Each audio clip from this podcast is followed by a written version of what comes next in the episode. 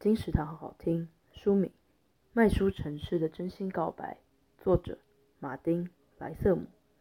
书常被归类为非必要东西，也不是所有的人都有时间亲近书本，渐爱上阅读。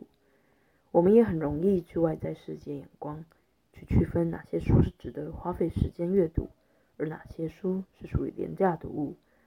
其实这类不入流图书，往往具有不容小觑的价值。狄更斯童年时期都在阅读。一便是恐怖故事，而印刷纸张拙劣的故事书更帮助歌德思考哲学，让人直呼廉价书是无辜的。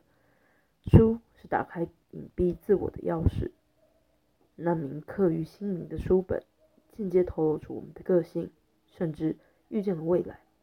少年维特的烦恼随拿破仑征战，亚历山大大帝则带上荷马史诗。由时报文化出版，二零二二年四月，金石堂陪你听书聊书。